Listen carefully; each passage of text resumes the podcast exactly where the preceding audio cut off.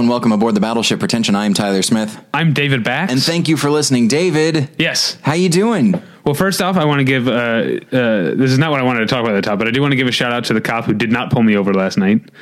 Okay.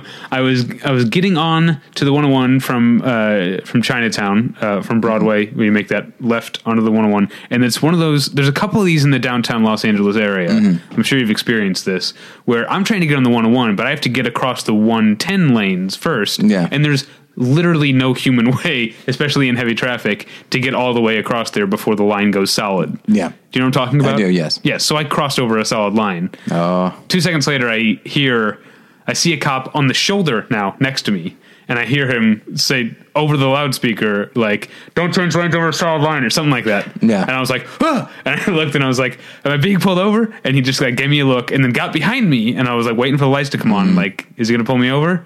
And I was like, looking in the mirror, and I even like put my hands up, like, "What are we doing?" And then he's like, "Keep your hands on the wheel." Right. And then he pulled over next to me and just passed me on the left and like gave me a stern look as he drove past. And I was like, okay, I guess I just got a warning. This is like Marion Crane in Psycho. Yeah. Yeah. So I guess, look, that's, if you're going to, I'm glad he didn't give me a ticket, because that would be like entrapment in that just that merging is impossible, especially when there's a lot of traffic, like on a Friday night. We're recording on Saturday. That's the thing. That idea of entrapment that happened to me. I've only gotten one moving violation in my life. And that was in California. I got like one speeding ticket in Missouri, but, and it was in Burbank. There's a moment where you're in a lane that really feels like it should be a turn lane. Uh-huh. It is not, uh-huh. But everything about it, including, so it's like, I'm in four lanes. The only one that turns left is the far left lane. Right. Okay. So I'm in the lane next to that. Uh-huh. Straight ahead are cars looking at me. So what happens is you have to, I guess, find some kind of way to veer into the lane next to you in order to go straight. Weird. It's very strange. And so I turned left because, like, well, I don't want to hit anybody. And there's a cop right there. And the fact that there's a cop right there leads me to believe this probably happens a lot. Yeah. And why? And it's just like, it's very counterintuitive. And I felt very upset. I was I didn't blame the cop. I kind of do a little bit, but like, yeah. Enough to get me out of jury duty that one time. When I said right, that, yeah. When I said I don't care for cops, apologies to any cops, and I like listener cops. If they're listeners, they're okay. Yeah, but I was so frustrated because it just seemed like such a Burbank thing to do, you know. And then Jen got a ticket for jaywalking in Burbank. Did you know that? No, I'm afraid I hear about that a lot, and because I jaywalk constantly. Yeah. I got one in NoHo just 2 months ago. Really. Mm. That's right, I guess it's right next to Burbank. It's they're trying to emulate their big brother Burbank. Yeah, I've gotten pulled over a number of times in Los Angeles, but I've never gotten a speeding ticket in Los Angeles. I don't know if I'm just suave or talking my way out of it, but I got pulled over for speeding in Burbank, and it was like weeks before the cell phone ban went into play, and I was on my cell phone, which was perfectly legal at the time, but the cop told me like, "Hey, come July 1st or whatever, get off your phone." Let's bring our guest in, because I have something else I want to talk about, but I know you, Tyler, didn't watch the Golden Globes. So I did not. Let's bring our guest in. He's Battleship Pretension's editor at large. And he's one of our favorite repeat guests. Everybody welcome Scott Nye. Hello. I just recently looked up what editor at large means, and I'm glad it actually pertains to what I do for the site. Now this, okay. We're recording so early. The Golden Globes are forever ago by the time people are hearing this. It's ancient history. Like even now it's been almost a week, but, I wanted to talk about, Quentin Tarantino's acceptance speech for Ennio Morricone. And so he said that, for those who didn't watch, including Tyler, he said that, he considers Ennio Morricone his favorite composer. And he said, not just film composer. I don't want to put him in that ghetto. And then moved on. And then afterwards, Jamie Foxx came up to the mic and was like, "Huh, ghetto." And I, in the moment, felt embarrassed for Jamie Foxx because I thought, oh, this guy doesn't know that that word has multiple meanings and has an older meaning than Black Americans and of, you know, lower income and that sort of connotation, and it can be used metaphorically. But then a billion other people online were more on Quentin Tarantino's side, or more on Jamie Foxx's side, that this is insensitive of Quentin Tarantino to use this word. And I guess what I want to talk about here is the fluidity of vernacular, as the term goes, and how I might be a pedantic smarty pants who can say, well, no, that's not what that word means. But if enough people say, no, that word has that connotation now, then it does, right? No. I mean, there is that connotation, I think, but that doesn't mean it's incorrect to use. Yeah. Like, but was it insensitive of him not to acknowledge that connotation when using that word? I mean, the thing is, I guess it wouldn't have occurred to me to acknowledge that connotation. I would use that word in the metaphorical sense that Quentin Tarantino used it freely, because I don't think like that. But that's also my white privilege to a certain extent, not having to think about what that word means. I would have liked if Roman Polanski was in the audience and said, "Hey, buddy." Maybe it'd be a little sensitive to the polls here. I assumed composers would get upset, if anything. Yeah, there's a lot of options there. I guess what I'm saying is words change over time and what they used to mean. Like, I for a while, I loved to be the guy who was like, that's not actually what begging the question means. Mm. But if most people who use begging the question use it to mean raising the question, which is not what it meant originally, that is what it means now, right? That's how vernacular works. Yeah, right? I mean, I disagree with you in principle, but I've learned to accept it. It's just inescapable. What frustrates me about this is that it doesn't. I definitely understand what you mean, and I'm bored with you. Except in this case, it does mean both. There are plenty of people that use ghetto a very specific way, and you and I will often talk about ghettoizing comedy. Often in a conversation about the Golden Globes, as they sort of do that, but at least they're celebrating it. But then they're awarding The Martian Best Comedy. Yes. Yeah, they find any excuse to not actually award a comedy in Best Comedy. That ghetto thing is not the most offensive thing to have happened at the Golden Globes. But, and so if that's the situation where it's like, okay, yes, I recognize that culturally it does mean this it does mean this thing, but it didn't stop meaning the other thing. If it stopped completely, that's because now it means two things. And if somebody does the connotation, because I was talking about this with my wife, and she was talking about it in terms of the Confederate flag, mm-hmm. and that she recognizes, and I recognize, and I probably you guys recognize, especially. You used to live around a lot of hicks, Tyler, but not in the Confederate state, so that was a wasted joke. Yes, I recognize what the Confederate flag means to a lot of white people with Southern roots, and that to them it is a much more complex thing than that. Yes. But if the more accepted connotation of the Confederate flag is A, one thing, and B, that thing is hurtful, should that take precedence? Should we stop to consider, like, hey, maybe I should find a better word than ghetto, because even though I might not mean it that way, it that word stings for a lot of people. But also, is anybody saying the ghetto in any sense is a good thing? Isn't he still grammatically speaking using the word correctly? Well, yes, he is. But I think when you hear people talk about... I think the word ghetto, because people talk about, you hear people say something about like, oh, my car's broken down, like it's so ghetto or whatever. Ghetto. It becomes like when it becomes a casual thing that can be hurtful to people who actually maybe grew up in what you would consider a ghetto. And then it sort of, the term ghetto, like the more recent term ratchet, sort of gets blindly applied to blackness in a lot of ways that I think is harmful and probably gives people a lot of cause to object against using those terms. But so I think that's why the word carries with it some thorniness that Quentin Tarantino might have not meant at all. It certainly didn't mean at all. But my question is, should he have considered it? I guess, but what I'm saying is that even in the construction of saying, like, I want to put him in that ghetto, I don't think he's... Like, there's nothing in that sentence that would connotate the black experience in America. No, I'm with you. That's not what I'm saying. I'm just saying, has the word become too much of a landmine?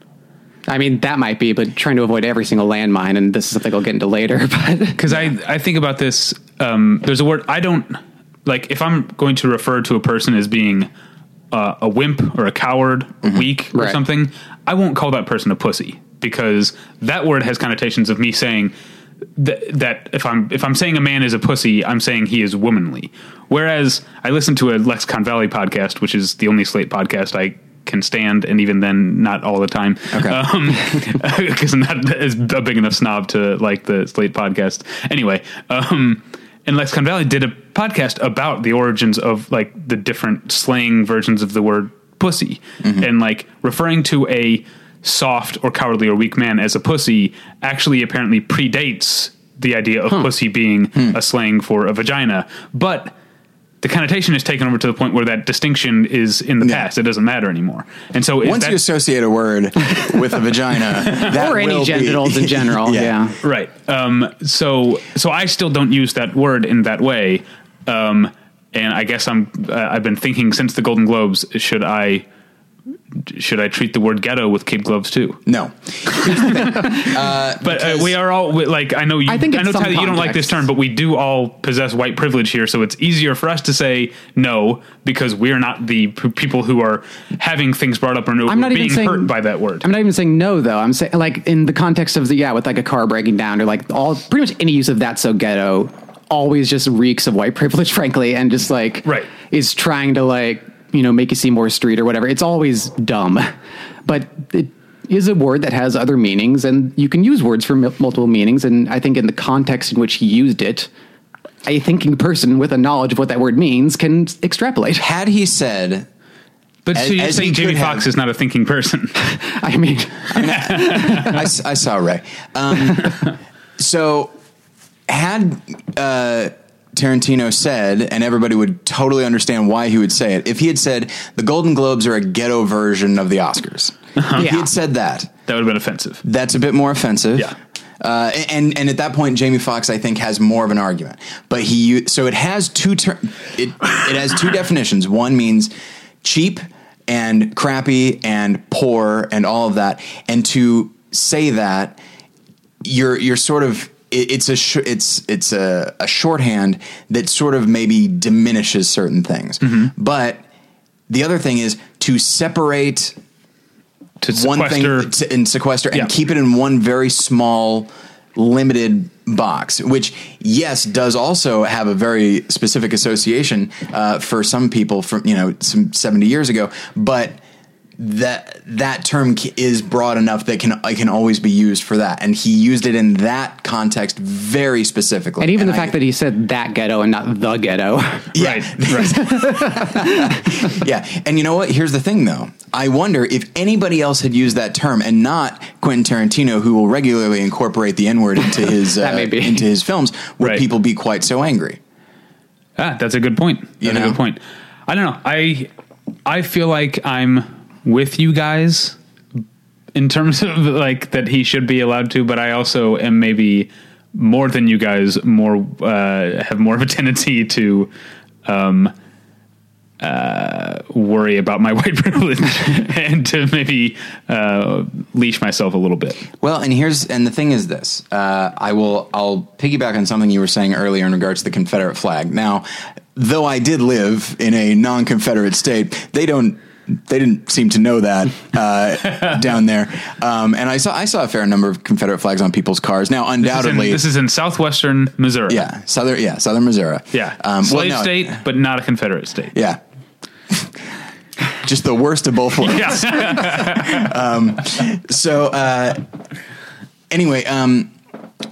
So I saw it all over the place, and I definitely developed an opinion about it myself. And it's just like, well, look, I recognize that for you're not thinking in terms of slavery, you're thinking in terms of Dukes of Hazzard. I don't know which one is the worst thing. But the thing that got me, so as you said, it's just like you recognize that for some people it means so much more than just this one thing, and it's a lot more complex, but in the broader sense. And my vote... And we talked about this last week, actually, in regards to the Oscars and that sort of thing. My personal vote is to engage the complexity and not necessarily the broad, because if you have enough people engaging the complexity, you will get a lot more understanding from everybody involved. Because if you actually hear out why a person believes something, even if it's something that I vehemently disagree with, is like, oh, okay, they're not doing this at me. They're not doing this to piss me off. They're not doing this to hurt anybody. They're doing this because of this is their personal association with it. And my guess is if you hear somebody out, and this is not always the case, but if you hear somebody out in regards to why they're doing something, they might be more willing to understand that what they have done can also be seen another way. And maybe they'll take it down, maybe they won't, but... That's the point I always try to make. Yeah. I think... I remember this wasn't on our show, but one of our past guests, Jesse Thorne, mm-hmm. Once I can't remember if it was on one of his podcasts or one other thing about why it's never helpful to call someone a racist, but to right. say that thing you did or that thing you said, yeah. I think that was racist, and here's why, is a much more constructive way yeah. of making actual change. So I'm all for hearing people out. So on that note, if you have opinions on the word ghetto, and especially if you are an African-American who listens to this podcast, I would really like to hear that point of view. Indeed. So post it in the comments. Please do. All right. And feel free, if you disagree with me, you can call me a racist if you want. But okay, so now real quick, we have to get to our sponsor. I don't think we said anything horrendously offensive. No, I think we had an awesome... We encourage constructive dialogue. Yeah. Okay, all right. Well, I tell you, here's something super constructive. Mubi. This episode is indeed brought to you by Mubi. It is a curated online cinema that brings its members a hand-picked selection of the best independent, international, and classic films. Every day, Mubi's curators introduce a new title, and you have 30 days to watch it. That means there's always 30 wonderful films to enjoy, all for only $4.99 a month. Plus, when you use their mobile apps, you can download films to watch offline. And there is also a special offer for listeners of Battleship Pretension. You can try Mubi free for a month. Just go to Mubi.com, that's MUBI.com/Battleship, to redeem now. And I will say, I myself now subscribe to Mubi, and I love it. I'm a big fan of it. All right. We're not just we're not just spokesmen. Indeed. We're fans. Yeah. I'm not just the president, I'm also a member. That's you're actually only one of those things. Yeah. But that was the hair. Oh, I forgot to tell you, I work for Mubi now, and they made me their president. I think it might be some kind of tax dodge. I don't know exactly, but you know what we're also fans of? What's that? Is the earbuds you can get over there at tweakedaudio.com. They do look great. They do sound great. We use them on the reg. They are available. Speaking of something that means two things. They are available at a low price. And if you at checkout use the offer code Pretension, you'll get 1/3 off that low price and no shipping charges. That's tweakedaudio.com, offer code Pretension. Let's get into it, shall we? Indeed. We are...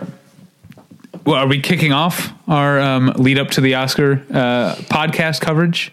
Weren't the nominations in some way a lead up to the... I guess they were, yeah. That's the definition of leading up to the Oscars. Yeah, I mean, we've been... So by the time this goes up, the BP nominations have been announced. And then we've been posting a couple of people's top 10 lists for the year. And so we'll be posting one every 5 or 6 days. So wait, is that true? Has the first list gone up? It has. Yet? By the time this goes up, yes. Correct. Okay. I thought there were some... I think you guys had a conversation without me. By the time this episode goes up, it'll have been up for a week. Yes. Okay. Yeah. All right. So we are here to talk about Scott's top 10 movies of 2015. Why not? Right? That is what we're here for. Yeah. Right? Okay. I like the idea that you just show up here and like, what's going on? I had this thing about the word ghetto that I really want to talk about. After that, I'm kind of just coasting. I'm going to check out after that. All right, Scott, wow us. Well, I wanted to briefly just talk about the year overall. I think it was a very strong year. I don't know if you guys agree or disagree. Agree. I do. I mean, anytime you assess whether it's a strong year or weak year, it's based off what you've seen. You know, somebody said there was something like 630 movies released theatrically in the U.S. this year. So all of us are seeing a small fraction of that, right. Moreover. But this year I really tried to focus on what I saw. I didn't just see stuff as reflexively as I used to, so I skipped stuff like Chappie was the one I've been going back to again and again. I also skipped Chappie. I saw it. Tyler took that bullet. Yeah. I mean, I saw some junk along the way, but I tried to see less of that, and I still saw just as many movies, so I feel like on the whole I saw better movies. So whether or not this is truly a better year, I couldn't say, but it feels like the strongest year since maybe 2011. See, I'm glad you brought that up, because I just made the comment on our last movie journal that 2011 is like a stealth, low-key, good movie year. Like people, at the time, I was raving about it. It was, and I think I was too. But and I think the reason I also say best year since 2011 because so I keep a list of the movies that I've seen over the year. I keep two lists. I keep one in the order that I saw them, and then I have a list that's essentially my best of. It's every movie I saw that was released in 2015. From my favorite to my least favorite. And as I see new movies, I insert it in the list. Yeah. And, you know, I'll do a little bit of tweaking and rearranging as stuff if I revisit something or something in my memory, you know, grows or diminishes. And getting to the end of 2015, I have the same experience that I had toward the end of 2011, where every time I put a new movie in my top 10, I'm mourning the things that keep getting bumped out of my top 10. And I think that's the sign for me of a good movie year. When I have so many things that could, in another year, be a top 10. I was talking with friend of the show, Jason Eakin, last night, and we were talking about 2015 being a good movie year. And I was looking at my top 30, and it is a solid top 30. I'd say my top 33 are movies that I either really like or genuinely love. And I mourn a solid 7 or 8 movies that did not make my top 10. If I could extend my top 10 to 18, which I recognize defeats the purpose, then I feel like this is the strongest year we've had in a while. I feel like 2012 was a very strong year, but the more I look back on it, I agree with you. At the time, I was a little shaky, but I've gone back. I keep Letterboxd list of every year, and that one has really stayed very strong. Can I real quick read my top 10 from 2011? This is not necessarily as it aired when we did our top 10. Yeah, okay. Sure. The Mill and the Cross, Tinker Tailor Soldier Spy, House of Pleasures, Margaret, The Loneliest Planet, The Future, Weekend, The Tree of Life, Take Shelter, and Once Upon a Time in Anatolia. That's a solid list. That's a top 10 there. And that's not even including some things like Pina that came out that year, and A Separation, I Wish, Martha Marcy May Marlene, Attack the Block. It's a lot of A Dangerous Method. I think I was a bigger fan of than some of the people, but 2011, good year. Here's my 2011. This is fun. Oh, it's looking back, David. It's fun. 10 was Entrance, and then Certified Copy, and then Win-Win, Super, Margaret, Martha, Marcy, Me, Marlene, We Need to Talk About Kevin, Take Shelter, The Tree of Life, and Moneyball, which I recognize I like more than you guys, but it is a film I think about a lot. You got yours? Great. I'm trying to find it. Okay. Let's vamp. Okay. What else came out in 2011? So what's in the news today? Let's see. Melancholia was a 2011 film that I really need to see that again, because I'm very strongly attracted to Kirsten Dunst, and I was a little distracted going into the movie, but I remember really liking it at the time. I like the idea that you come away from Melancholia and be like, man, that was hot. You know what I love from 2011? What's that? Now, I think, like most film fans, I'm a Pedro Almodovar fan, but I think I like This Skin I Live In more than your average Almodovar fan. I think I would put that closer to his top tier than I think other people think of it as lesser. I'm a little down on it myself, to be honest. That's a weird structure that doesn't quite work. Okay, I'm almost there. Okay, what else we got? The Innkeepers was 2011, Jiro Dreams of Sushi, Young Adult, Bernie, 444, The Last Day on Earth. It's a good movie. Goon. Bernie was year 2011, I believe. I could not stand Goon. Okay, top 10. Whoa, hang on. I had it for 1 second. Okay. My number 10 was Girl Walk All Day. You guys ever see Girl Walk All Day? I did not. Oh, my God, it's the best. Yeah, that's what I hear. Once Upon a Time in Anatolia. Green, the Sofia Takal movie. The Deep Blue Sea. Oh, yeah. The Loneliest Planet. Yeah. Killer Joe. Winnie the Pooh. Come on. Man, it's so weird to think that movie is as old as it is now. Like, it's still very fresh in my mind. It's so great. The Turin Horse. I say Margaret because the director says Margaret. Okay. And The Tree of Life. All right. See? Good year, 2011. But the character in the film says Margaret. Yeah. I understand. Maybe he's saying that the character is really pretentious. Could be. But yeah, it's... but this is... I feel like this is maybe the best movie year since 2007. There's some great, like 2013 had some wonderful things, but a small number. Like Her is great. Inside Llewyn Davis is great. I'm a big fan of Enough Said. There was a lot of great movies in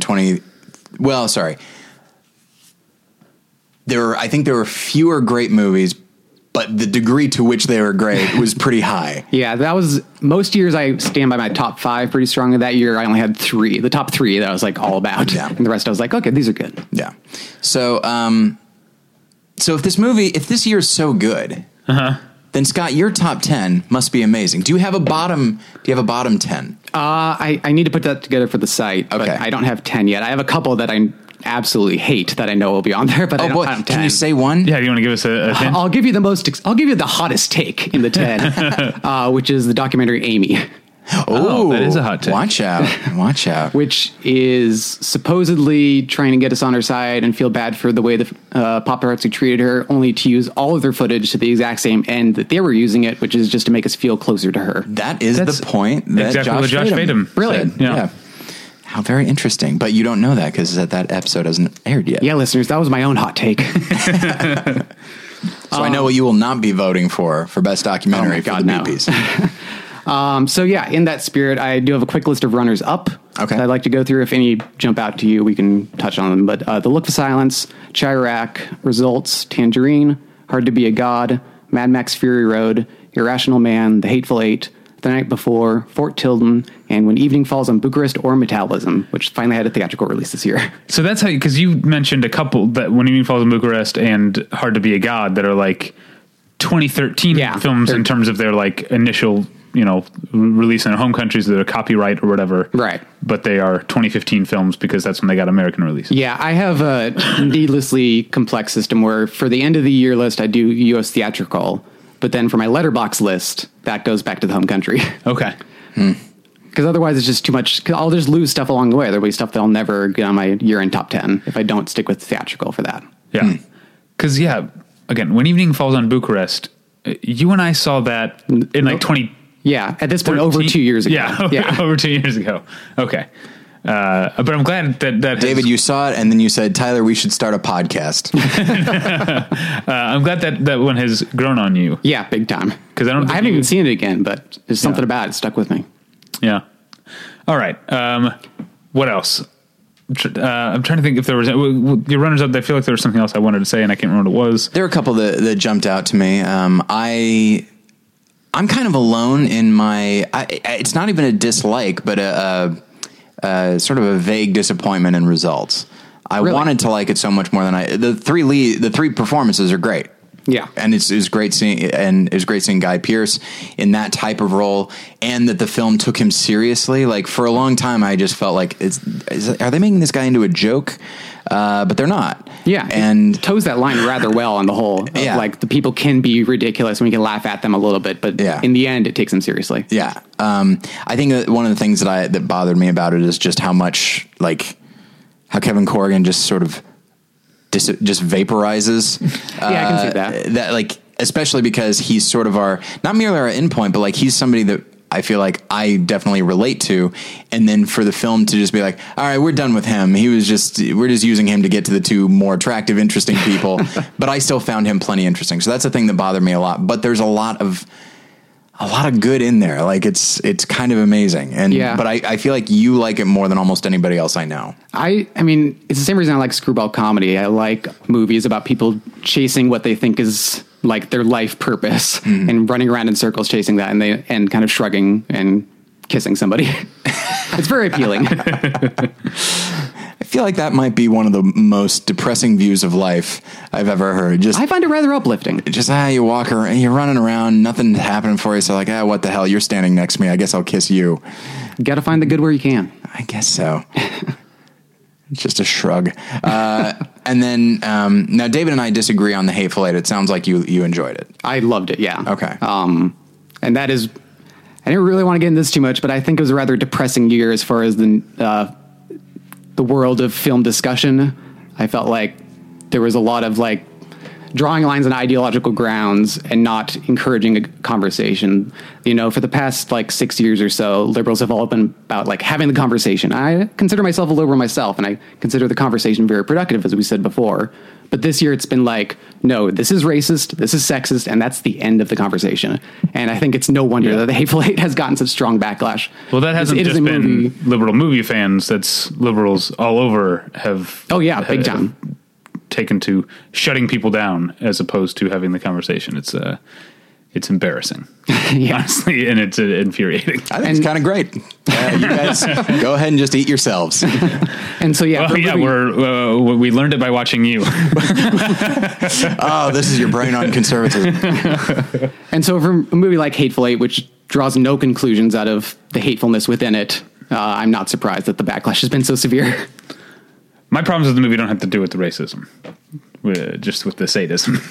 Yeah, I love the season. But I feel like that surprises me, because I feel like you're not like a guy who's usually into like gory horror movies, right? No. Or you don't watch a lot of action movies. I like action movies. You do like action movies. Okay. I guess I remember you saying that you weren't into gangster movies. We talked about Legend. That is also a word that has new connotations. So we're talking about classical gangsters of the suit and Tommy Gun variety. Oh, there we go. Okay. So I'm surprised that you were not as turned off by how ugly and gory and gruesome and grisly The Hateful Eight is, like I was. Well, I was hoping you were going to say grisly. I was very excited that you did. It is grisly. It has such a strong structure, though, and is so much about the way that this sort of sadism has stomped out any sort of decency in certain respects of U.S. culture. And on that level, I really appreciated its level of sadism. I only liked it when it was funny, because there's some parts that are really darkly comic. Yeah. There's like someone vomits blood in someone else's face, and I laughed out loud. Yeah. And there's a part with a severed arm sort of flinging around that I laughed out loud at. So when it's funny, I liked it. But and that's the thing, even in the moment of vomiting blood in somebody's face, the person vomiting blood is about to die, and it's someone we like. It's one of the only I didn't love him. It's arguable. He's the closest to a likable guy. Yeah. He's the closest. He at least he has some kind of code. Yeah. And that at least, that's something of an anchor. Somewhat admirable. Yeah. And so it's just like, oh my gosh, this is a terrible thing that is happening.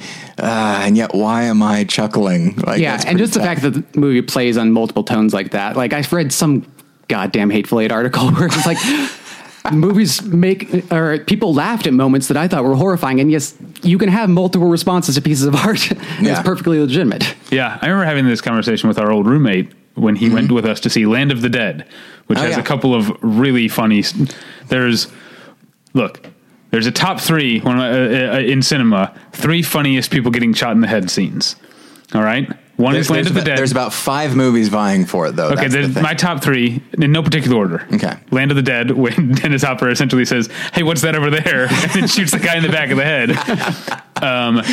Kiss Kiss Bang Bang. Okay. When he's doing the Russian roulette and gets really unlucky. And then this one is ranked. Number one, a literal bullet, is White Boy Bob falling and shooting himself in the head in Out of Sight. You can't beat it. I don't care what you do, Pulp Fiction. You cannot beat that, because no one expected that. I remember watching a movie on video with our old friend Matt Bennett, and we were watching, and we just, and we're both enjoying the movie, and then that happens, and our response is George Clooney's, which is and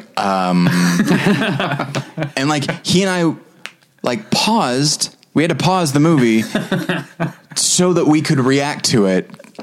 And the reaction was a slow building, hysterical laugh. Yeah. But it took a moment. I saw it in the theater, and I'm pretty sure I was the only person who laughed. Do you know the scene we're talking about? I vaguely remember it. Okay. But I'm more laughing at that feeling of being the only person laughing at something kind of horrifying. But I will say, it's probably not because those people didn't find it funny. It is probably because they're like, whoa. Right. What just happened? Yeah. So, absolutely. Okay, sorry, we can move on. Where were we? Sure, we can get into the top 10, where I'll also have... Oh, right, I forgot. Your number 10 wasn't Hateful Eight. I know. I'll also have some thematically linked honorable mentions throughout. So my number 10 is Far From the Madding Crowd by Thomas Vinterberg. And this was a movie that I barely caught it in theaters, even though it stuck around for quite a while. Those old people love those old-timey costume movies. So I saw this when there's an instantly new and big my top 10. Like we said earlier, was one of those that I feared was going to get knocked out by all these great movies that kept coming out. But in the end, I couldn't not put it in there. I absolutely just swooned over every moment of it. Carey Mulligan is one of my favorite working actresses, and just to see her basically process any emotion on screen automatically gets me. I think she has a real sense of genuine wistfulness in the way her character is ascending in society, but missing out on other opportunities. I feel like she carries that with her rather well. And then for her to get carried away in this affair, and her to regret the extent to which she gets carried away. I just think she carries the movie so well, and it's a true collaborative effort. The cinematography by, I have her name down here somewhere, Charlotte Bruce Christensen is gorgeous. It looks at times very much like a moving painting. So yeah, I just felt like this was one that really came together in a really beautiful way, and which I was greatly moved by. I am also a big fan of period costume romances. I find that to be increasingly true as I get older. And I was very, very excited to see Far From the Madding Crowd, and I will agree with you about the cinematography and also shout out to the costumes. But it didn't rope me in, and because I feel like the characters' actions are motivated more by the necessity of moving these romantic pieces around the board than by what I think they actually would feel. I guess the guy who's like the bad guy for her, who does end up being a bad dude, but he's the only one that I could like realistically see her being attracted to. The other two are such snorers.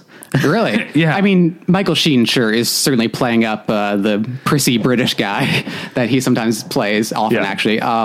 But I think that Matthias Schoenaerts, is that how you say his last name? I would go with Schoenaerts. Schoenaerts, all right. But I don't know if that's true. That's just my guess. I think he carries himself quite well, and I think... But I also don't like that character because I find him to be... And maybe this is just very, me looking with modern eyes, but I find him to be kind of a patronizing character who's always... He's always insisting to her that he knows what's best for her more than she does, I feel like. And yet, when I feel like the movie doesn't want us to be turned off or by that, or to see him as arrogant when he is pretty arrogant. But I think right from the beginning it introduces that we should doubt his the extent to which he feels like he knows what's best for anybody, because the first basic scene with him is him proposing marriage to her, right? And like the next scene is his farm completely collapsing and him being homeless. Right. Right. That's true. So just that fact gives it enough complexity throughout. I see where you're coming from though, but I feel like, because he's frankly a very attractive man and has a lot of masculine energy, I can see why she's attracted to him. And I see the relationship play out just in the way they look at each other in very convincing ways.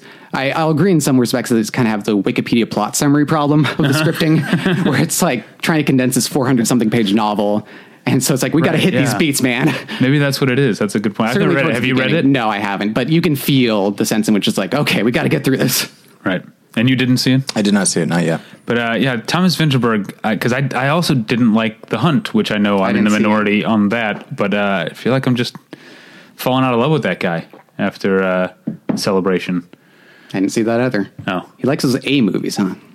What's that? Something. No, it's The Celebration. The Celebration, okay. The Celebration. Yeah, and The Hunt, and Far From the Madding Crowd, or as the woman on DirecTV says...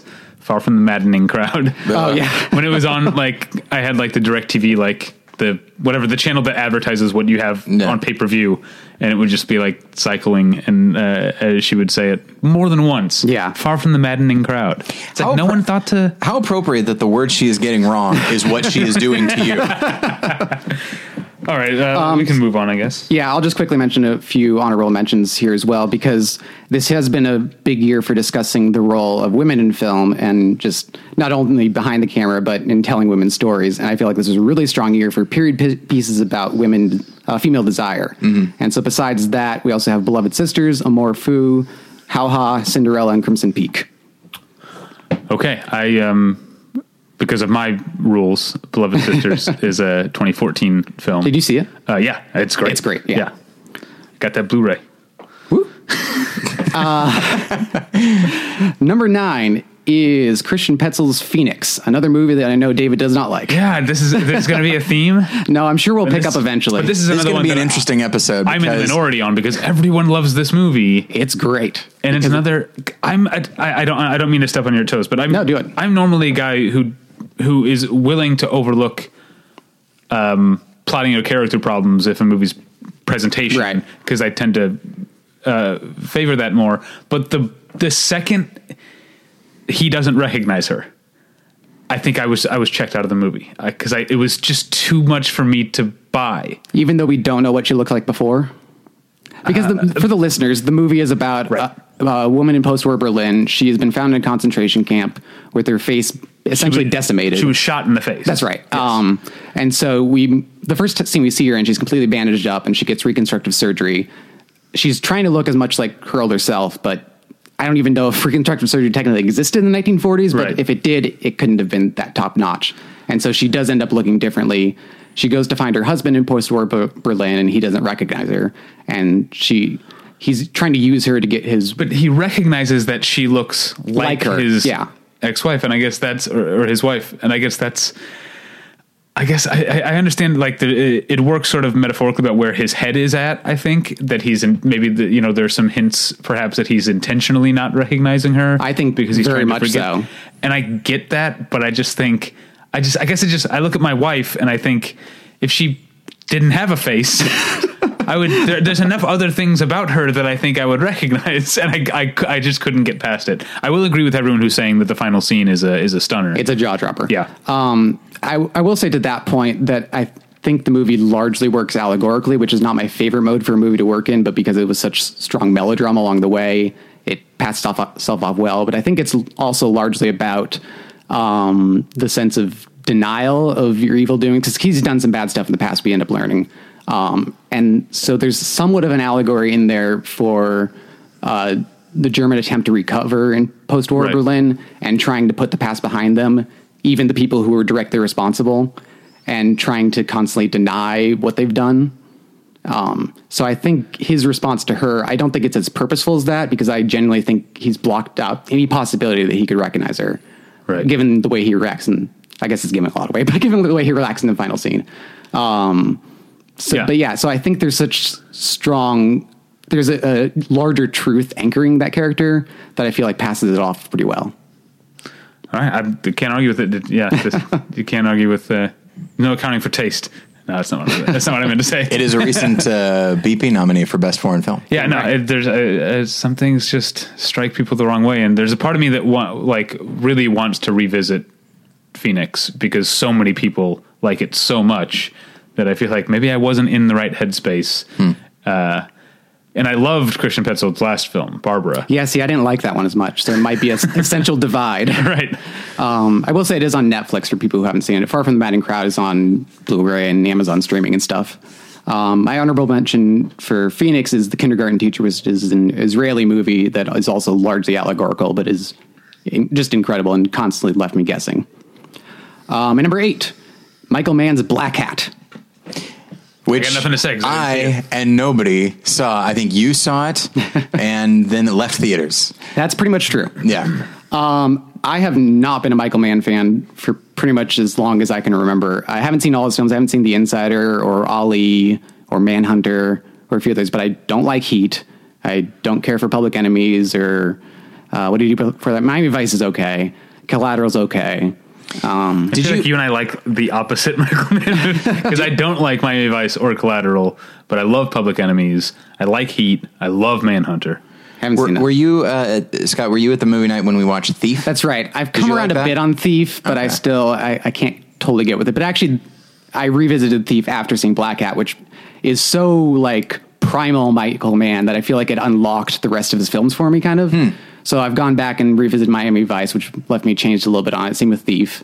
So I'm interested to check out, especially Public Enemies again, which has that shootout in the woods is like incredible. Yeah. But Black Hat is about a bodybuilder hacker who the FBI gets released from prison so they can help him catch another hacker who is blowing up nuclear plants and throwing the world's stocks asunder. But is, of course, as it is with most Michael Mann films, is about a very masculine man coming to terms with the fact that he has feelings, too. But it's so... I think he's been working in digital cinema since Collateral, basically. And I think this one is the one where the content finally works with the form, since it's all about this digital environment. And so he really gets at this feeling that they're just surrounded and... infused with technology. There's no like separate world between the two. It's all coursing through them, and you know, Chris Hemsworth's character, or Nick Hathaway rather, is the one best suited to navigate it because he's so lithe and so skilled in every way.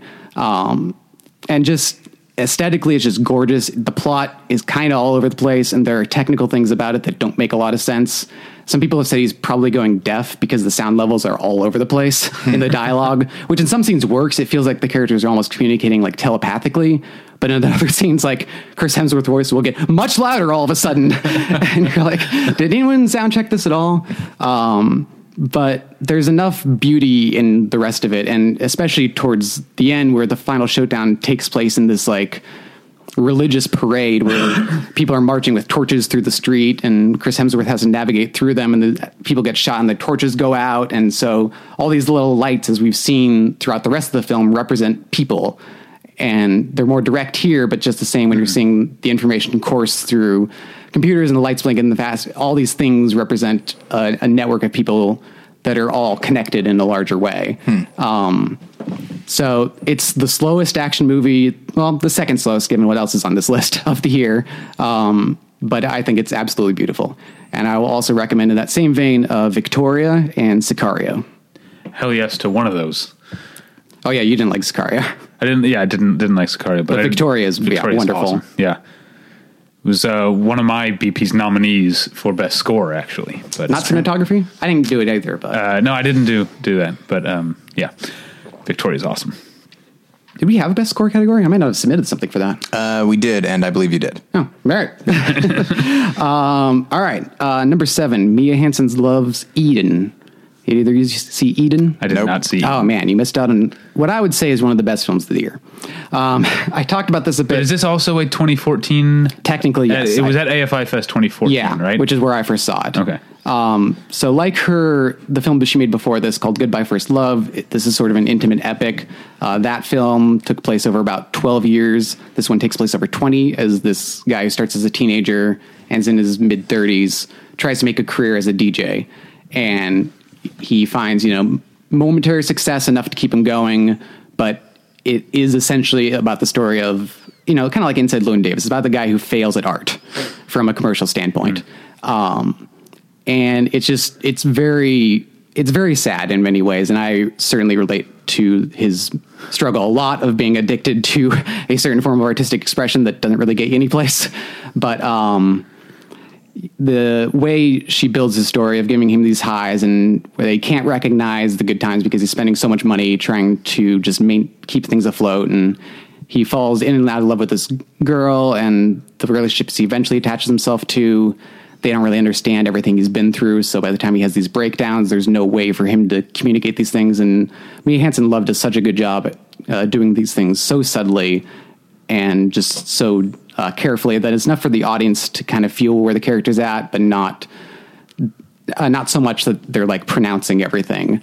And she does this neat thing where none of the characters really like visibly age. Like he'll grow a bit of a goatee, but it's played by a guy in his mid-20s, and she doesn't try to hide that in any way, which I find very refreshing in the age of like constant makeup Academy contenders trying to subtly age their characters along the way.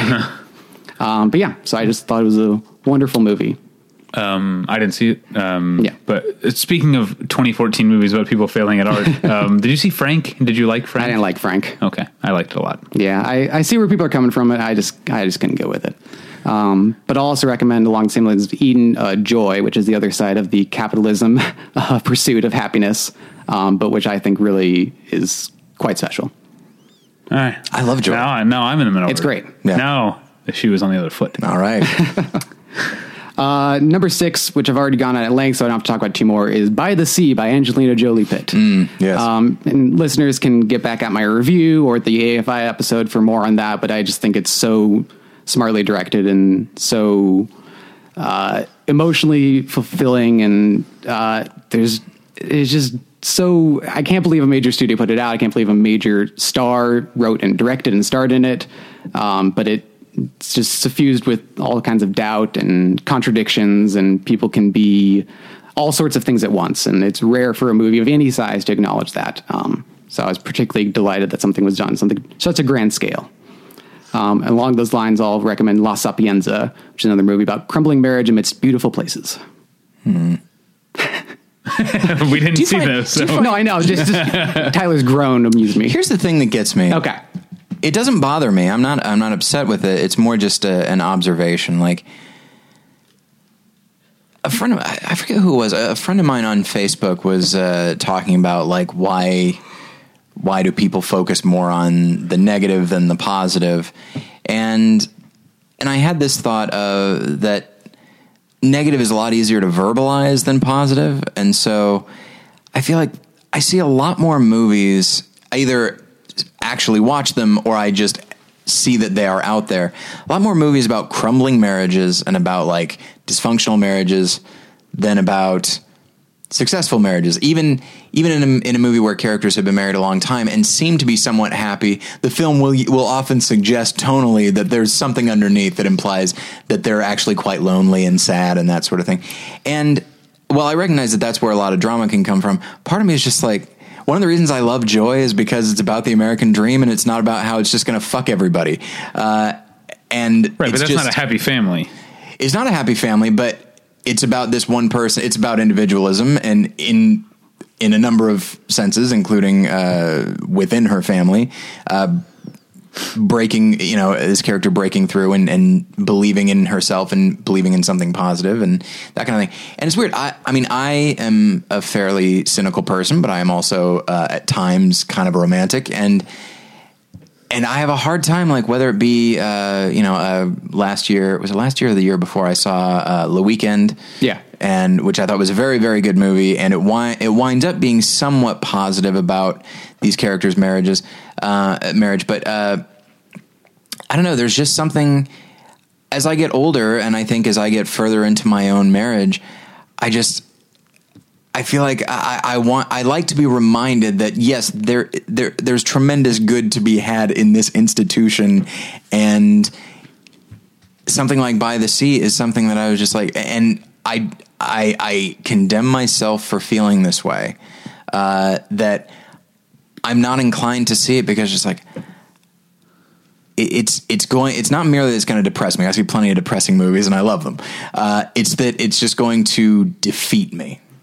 Well, does that make sense? It does, but well, I mean, to a certain extent, you know. Without like, I didn't want to give away the ending or anything, but it is about both of those movies are about marriages that ultimately survive. Okay, and what I think is so mature about both of them is that it recognizes how far two people can fall and still come back from it, and without. There's an incredible moment towards the end of By the Sea, where Angelina Jolie asks Brad Pitt, she says, "Am I a bad person?" And you expect him to be like, "No, you're great." And he says, "Sometimes." Uh-huh. Yeah. But that doesn't have to be, the end of it in any way. Sometimes people are all kinds of things. Yeah. And so it's about, both of those movies are about people learning to connect and communicate more. But yes, I mean, large parts of them are about how difficult that can be too. See, and that is encouraging to me, just because at least it's a realistic view, as opposed to something in that like it could turn. Sometimes the most you can hope for is survival, maybe not thrival. That's not the word. And there are times when that is the case in life. There are times, Jen and I have talked about like having bad seasons in our marriage, and other times when things are going great. And sometimes survival is the most you can hope for. But at least it sounds like there's an acknowledgement that like, yes, but as long as both people are willing to bear with one another and have a realistic view of one another, then they actually will be able to keep going, as opposed to a film that I own, I enjoyed at the time, but I feel I have no desire to go back to it, which is Revolutionary Road, which is like, fuck everyone. Fuck Americans, fuck husbands, fuck wives. Everybody's terrible and everybody's miserable all the time. My whole thing is I go to the movies to escape. So if I want to look at a happy, perfect marriage, all I gotta do is look around me at my life. Look around the place where I live. I go see Revolutionary Road because it's something new. Yeah, you want to see how the other half lives. Yeah, exactly. The more miserable people. The people who couldn't figure out the key to marital success like you have. Right, exactly. So, the people who clearly picked the wrong person. There but for the grace of God. Exactly. I did also want to say on the topic of Portrait of Capitalism and Joy, I've plenty of critiques about the capitalist system, and what I think Joy does so well is it acknowledges how thoroughly impossible it is that she attained any success. Yeah. She hits every roadblock, and she gets a number of very lucky breaks along the way. Yeah. That anybody could have not gotten. Yeah. And plenty of people have not. Yes, exactly. Yeah. And so, yes, her story is inspiring because she kept pushing, and she ultimately finds the exact key piece of information at the end that she needs to permanently succeed. Yeah. But it doesn't have this very simplistic view where if you work hard, you'll make it. Right. You know, but it also doesn't say it's completely luck. No, I think that's the other half, and engaging in politics, and then reading the tweets with the infuriating hashtag resist capitalism the other day made me want to murder everybody, most of all, including myself, so I wouldn't have to read that anymore. Yes, I realized I could have navigated away from it, but and that's the thing, is I think the acknowledgement on one side that there is some luck involved and some people just aren't lucky. And then the acknowledgement on the other side is yeah, but there is also tremendous hard work. She could have said, I guess I'm just not lucky, as so many of her people, so many of her family were saying, you should just acknowledge this and then go back to what you were. And it's recognizing good luck when you see it, and then, capitalizing on that, and again, I said American Dream, which I recognize does incorporate capitalism, but I'm talking specifically about the American Dream, and not necessarily purely about capitalism. There are movies about capitalism, but I don't actually view it as that. I see. Which aspect of the American Dream do you mean? Just the hope, almost the intangible emotional aspect element of it. Okay, because the classical American Dream is that pick yourself up by your bootstraps and drive through life. Yeah, absolutely. And this idea that if you can, what's that expression, make a better mousetrap or whatever it is, right? And that if you have an idea and you're willing to actually put the effort into it, to make it a reality, that it is possible. It might not necessarily be probable, but it is possible. And a lot of people say it's actually not possible, especially if you're from a working class family. It's just not going to happen for you. Yeah, but this film also acknowledges the systemic things that are preventing her success. Right. It's saying that the system is not set up to value better work. Because there's from all the way down to the hardware store who won't put her mop in the window, yeah. who's this one guy running a hardware store. It's not a big chain, yeah. To the fact that because she got some bad legal advice, yeah. There's all these systems in place that could have prevented her from attaining success by simply making the better product. Oh, don't get me wrong. If you want, which we're not talking, that's the thing. Joy isn't on your actual list, so we can. If it's the one you've seen, we can talk about it. We can, yeah, sorry about that. And we can move away from it if you want, but it's also not even the honorable mention of the thing you were talking about. Yeah, sorry, going back. That's fine. But the and as I was watching it, one of the things, of course, one of the things that I was just boy, it's there are a lot of people that know how to work the system so that they come out on top, and then it made me angry at them, but I also just well, there's a system to work. Maybe we could try dismantling that a little bit. But that's just... the capitalist system. Yeah. I disagree. Because here's the... and I know you're not actually putting that out there, but for example, in California, it's a terrible place to start a business. And I'm not saying that in the way that Rick Perry talks about it, but there was a billiard hall near my old place that I used to go to, and it was open till 2 a.m., which was great for me.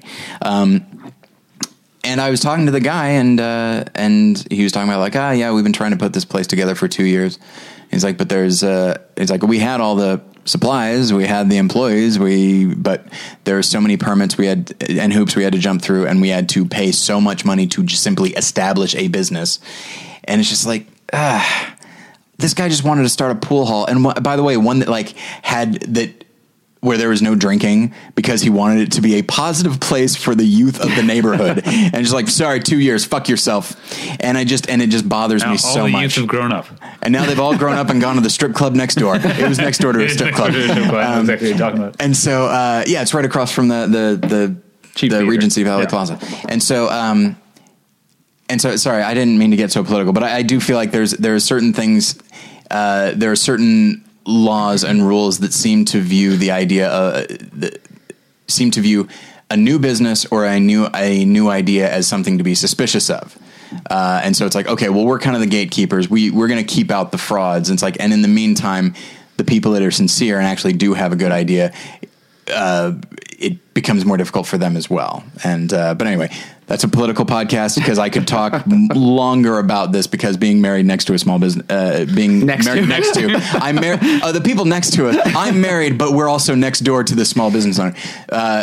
My office being next to that of a small business owner who's my wife, has given me very strong opinions about this kind of thing. And it is a mixture of luck and salesmanship and hard work and that kind of thing. So there's so much about joy that I love, and I feel like it is optimistic while also being, I think, very realistic about how the system works, and in some cases doesn't. Yeah. But anyway, sorry, we can move on. I apologize. It wasn't even on your top 10. I apologize. No, it's a great movie. It's worth talking about.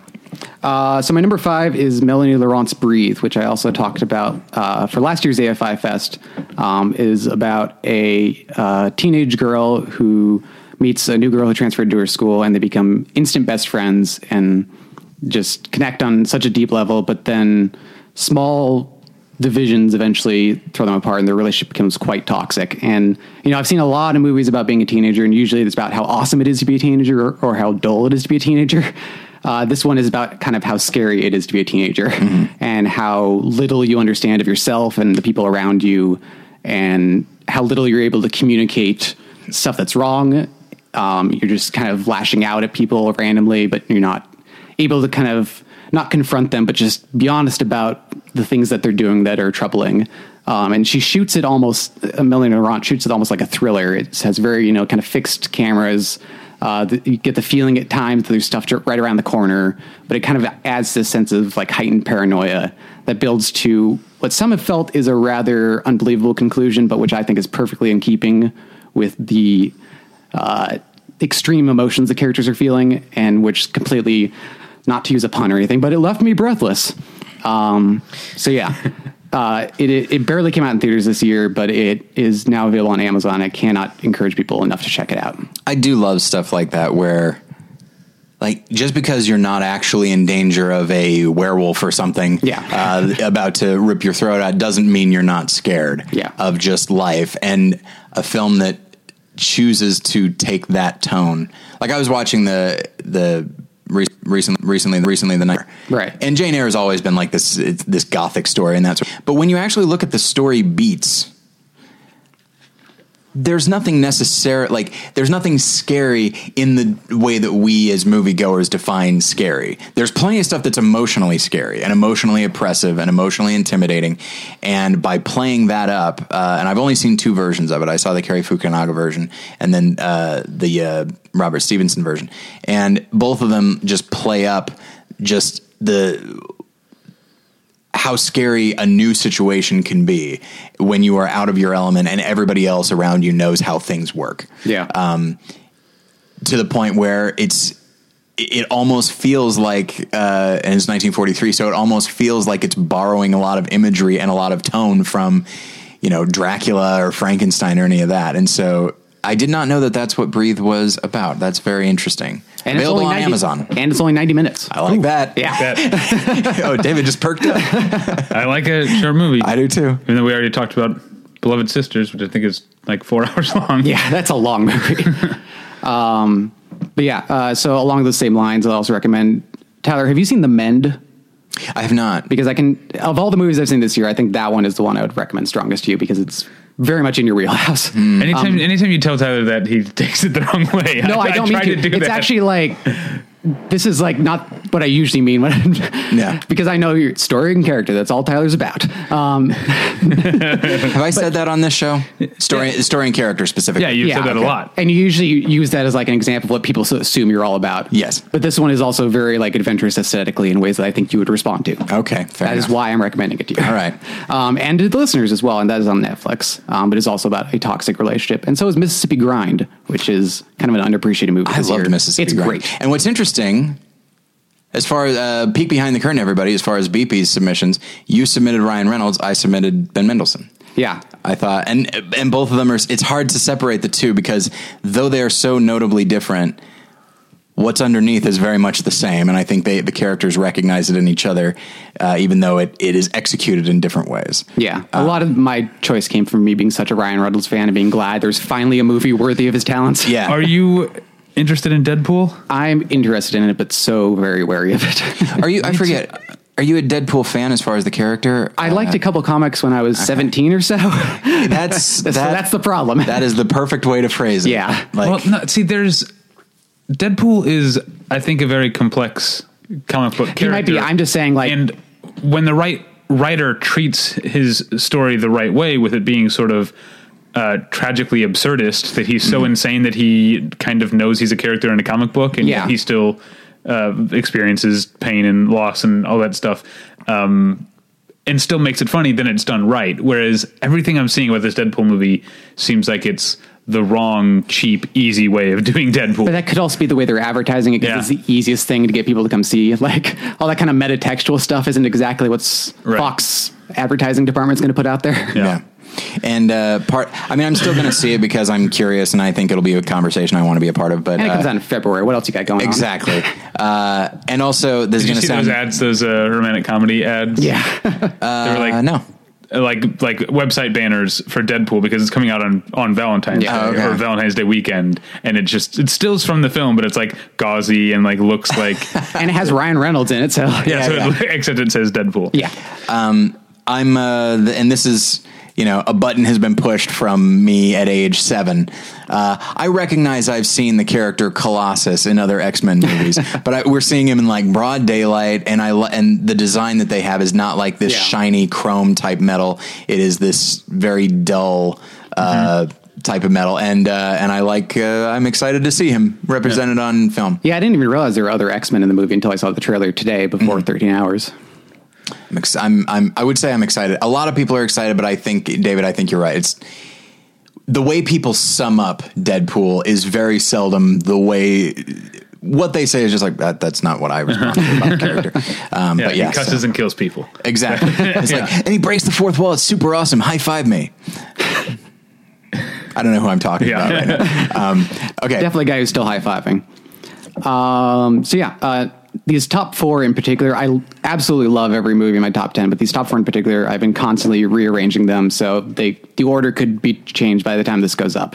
But my number 4, finally a movie you guys have seen. It's called Room. I saw Room. We all saw Room. Yep. It's nominated for Oscars. And BBs. And BBs. Let's keep our eye on the prize here. Keep it where it should be. We've got branding to do. Lenny Abramson has finally done right by you. Yeah. Luckily, maybe. I didn't realize he was the guy who did Frank when I went to see Room. In fact, when I saw Room, I didn't even know what it was about.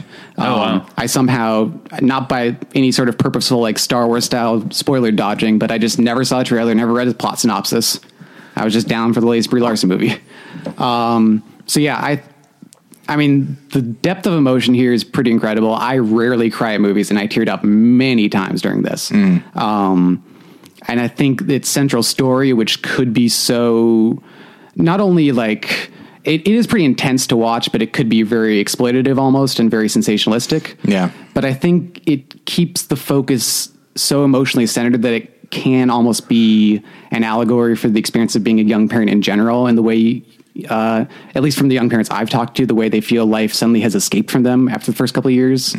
And just when that scene where she's looking back at her yearbook and imagining where all her friends have gone, and they didn't have, like, I've heard people who have had young kids who haven't had as extreme circumstances as Brie Larson's character have expressed those exact same kind of emotions. Yeah. And so I think the fact that it can be so centered on the immediate conflicts, but keep the emotion so general and almost spiritual, I think that's the real strength of the movie. Yeah. The scene, I mean, there are a number of scenes that I teared up a little bit, but the argument between Brie Larson and Joan Allen, I remember feeling frustrated, not artistically, but feeling frustrated. It's like, why are you guys arguing as though what has happened has not happened? You're arguing like just a standard mom and her daughter. And I was just like,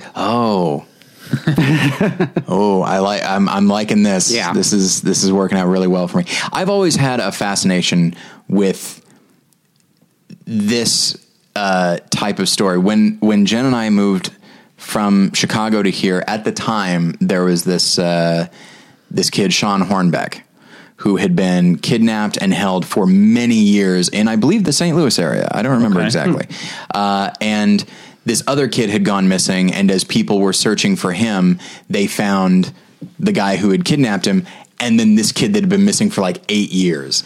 And in the time that he had grown, you know, he'd gone from a little kid to like a 15-year-old guy. And so then he's returned to his parents, and I remember just being like, what must this be like? That not only is my child back, but it's not, it's arguable whether he's your child anymore. Yeah. You know, emotionally. Right. Those are pretty key years, especially. Yeah. So it's like, yeah. And just, and so like one thing that fascinated me is that this kid, Sean Hornbeck, the guy allowed him to like go into town and get stuff done. And so many people are like, why didn't you just run away? It's like, when you, this guy had like a hold on him from a very early age, like, I'm just going to kill your family if you run away. Yeah. And so, but it's stuff like the kid had an eyebrow ring. And it's just like, that's such an odd thing that this kid still wanted. It still like does standard teenager stuff.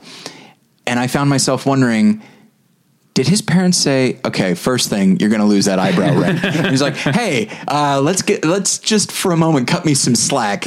And Room just got me thinking about that, like whether it be William H. Macy's part or Joan Allen's part, and just the way these characters are trying to get back into the life that they've lived and the amount of things that need to be actively ignored, or at least we'll deal with this in a major way later, but right now we need to give the impression that everything is normal. Yeah. Which is why that one character, the name of the actor I've forgotten once again, but he was in The Suite Hereafter. He is Joan Allen's husband. Yeah. His character is so key because he's the only one who, though he seemed to know Brie Larson when she was younger, he's not so invested that he can't look at the kid or that he's arguing with Brie Larson. He can be what he needs to be. And so that scene where they're eating cereal together and the scene with the dog is one of the things that made me tear up a little bit. And so there's just so much emotional like it's, I feel like it's such an honest film because it so often doesn't give us what we want or what we expect. Well, and even that scene where that character's introduced, he's kind of like coming out from the shadows. He has that long, crazy hair. Yeah. And you're like, oh, this doesn't look good. But then he's like the totally decent guy. Yeah. I'll say what I'm going to say. We can move on. But I can't remember what movie it was. It was Short Term 12, but a movie you and I, Scott, were disagreeing about. Okay. Because there's something that bothers me about certain movies that I don't think bothers you, which is when a movie takes a sort of naturalistic aesthetic approach, but then imposes sort of conventional story tropes on it. Always rubs me the wrong way. Room, I love because it almost does the opposite, because it's a very cinematic movie. It's polished in a lot of its presentation without ever being disingenuous, but and yet everything that happens in it, even though it has kind of a high concept beginning, that's not the people who haven't seen the movie, who just know the premise. That's not the whole movie. Yeah. It just sort of starts off with a high concept thing, but everything that happens in it, even though it unfolds as a story, is so organic. I feel like the characters make decisions that they really would make, and then Lenny Abramson sort of finds the drama in that, as opposed to imposing drama. Yeah. Do you know what I mean? On characters, which is more of a melodramatic take, which I like. I like movies that look like melodramas and behave like them, but when they don't look like melodramas, I guess I'm putting melodramas in a bit of a ghetto. Oh, watch out. Here we go. And that's a callback. Thanks for listening. And I do love Jacob Tremblay's performance. I like the way he's written. I love the way he plays him, because this kid has experienced something that is very traumatic, but he doesn't know it's traumatic. Yeah. And so he's still responding like a kid, but he hasn't had the same experiences as other kids, but he still doesn't totally understand what's happening. It's like, there's so much they could, like, it would have been very easy to write him like Haley Joel Osment from The Sixth Sense, just that he's got this otherworldly understanding of things, because he's been so traumatized. And, but like the kid's innocence, but still a general distrust and just the honesty of, I'd say, the writing, but that performance, and just, and I'm sure Lenny Abramson's direction of him, just like, just be a kid. That's what we need to do. And it speaks to, like, we want the escape to be this big dramatic moment of triumph. That's what we want. because that's what we understand intellectually it is. And we understand emotionally, this is a big deal, this escape. But then you realize, well, it's a 6-year-old who is for the very first time in his life seeing the actual world and seeing other people.